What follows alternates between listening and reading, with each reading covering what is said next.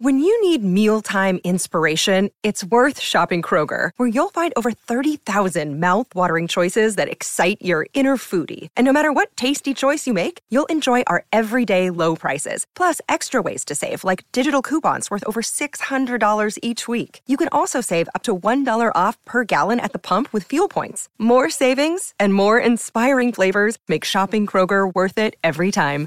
Kroger, fresh for everyone. Fuel restrictions apply.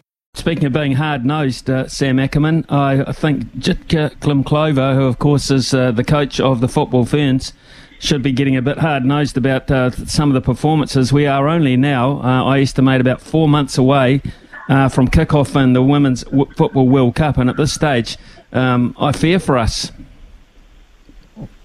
You have to. Uh, nothing, there's no uh, no result um, that leads you to um, believe that this is a, a Black Ferns moment waiting to unfold. If anything, it feels more like a White Ferns uh, moment um, in the future mm. where the, uh, hosting a tournament is wonderful.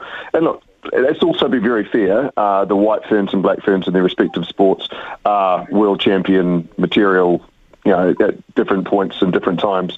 In Black Ferns' case, very regularly. But uh, at the football ferns, we have you know, nothing there has, made us think that they're about to go win the Women's World Cup, right? So let's let's be very clear uh, on what the level of success should be expected from that.